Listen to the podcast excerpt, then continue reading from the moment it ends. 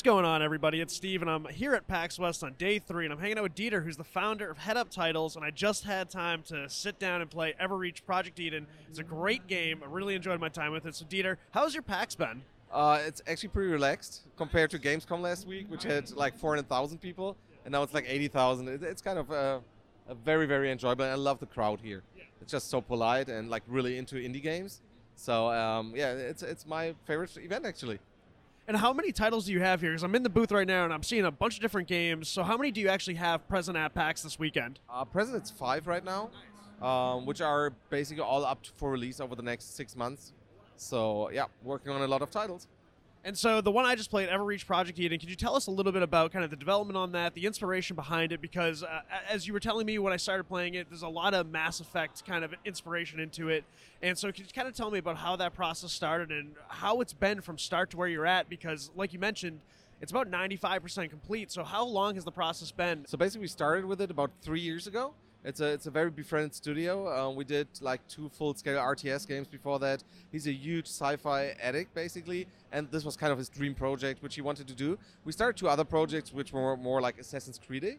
Uh, but he dropped them because he really wanted to do this then, and then he started and got really into it. So it's about three years process, 15 people involved in the whole development, um, and now we're putting on the finishing touches, and it's coming along nicely.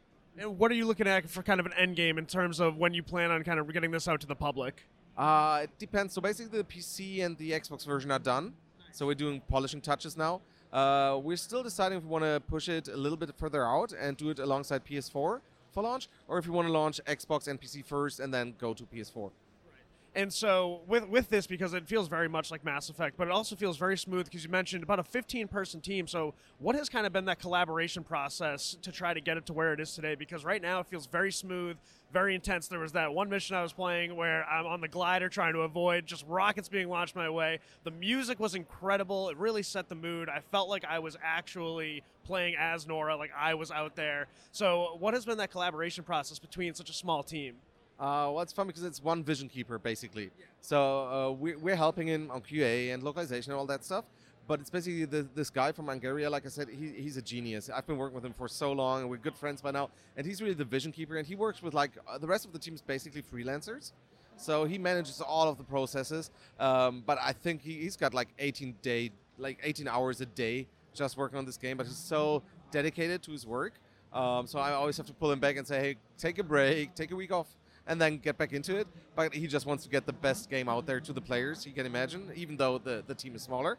Uh, but he's managing most of that, and we're just basically on the backside trying to do good biz dev, good marketing, good distribution, and just get players to know about what he's doing. How much are we kind of looking at in terms of is it very similar in like an open world like Mass Effect, or is it more kind of linear where it, you're kind of directed where to go? Uh, it's not an open world. Uh, the the first map is rather small. I mean, you played through it. Uh, there were some side quests which you didn't do, but you could have spent maybe like 30 more minutes on it.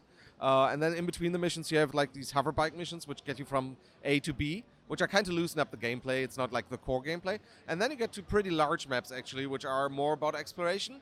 But it's still you're gonna go back to the hub after the mission, get the next mission, and move to the next map. So like you can imagine with a 15 people team, you can't do a full scale open world game but it feels pretty seamlessly because you basically just travel with the hover bike with the navigational system and everything.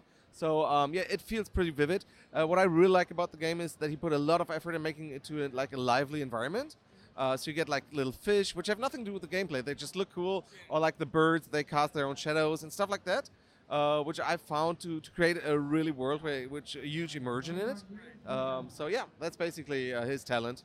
Yeah, the world definitely feels lived in because there was that one moment where you kind of see some of the alien life forms kind of ro- roaming around, and, and Nora mentions she's like, "Oh, I hope they're friendly," and they were friendly, which was nice. Didn't want to have to holster my weapon for that one.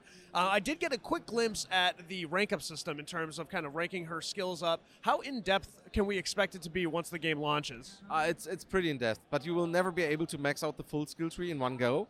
So you really have to decide. So it gives it some replayability as well. So you can become like a close quarter combat kind of guy, or you go more defense, build up the force field, stuff like that, more endurance and stuff like. So um, yeah, and basically the game has different endings depending on the storyline. So it's very narrative. So I think it's four major endings and two minor ones where like one character is not there. Um, but yeah, so it, has some replayability because it's not that long. It's like five to seven hours probably for a full run through. Um, but if you want to see all the endings, you're probably looking more like a 25, 30 hour to see everything. That's still pretty solid though, because I, I do like those games that have kind of a, a shorter runtime, just because there's so many games to play these days. So it gives you a chance to get through, and I love the idea of replayability. I'm a big fan of those kind of branching storylines with different endings. So really looking forward to that. Now, where can the people find more out about Project Eden? Um, do you guys have social media, the website, just so that way they can kind of keep tabs on when it's going to be released and just find out more info about the game? I mean, the, the main hub is basically right now the Steam page, so please wishlist it if you see it. So uh, the Steam page, we're keeping close ties with the community there. We also have a Discord uh, for Head Up Games, so people are always welcome to join us. Uh, obviously, our own homepage from publisher side, we find all our titles. It's headupgames.com. Um, then there's also a specific game page. We have a Facebook channel. We're also active on Reddit, on Imgur, everywhere, basically trying to reach out everywhere. But I guess the be- best, uh, like the best spot to spot the game right now is basically the Steam page. Just head over to Steam. Sounds great. So I'll be sure to link all that in the show notes when I upload this. But everybody, keep an eye out for Everreach Project Eden. I had a blast with it. I think it's going to be a good one. And so, Dieter, thank you so much for your time today. I really hope you enjoy the rest of your PAX. And for more on Everreach Project Eden and just PAX in general, keep it locked on a plus one player.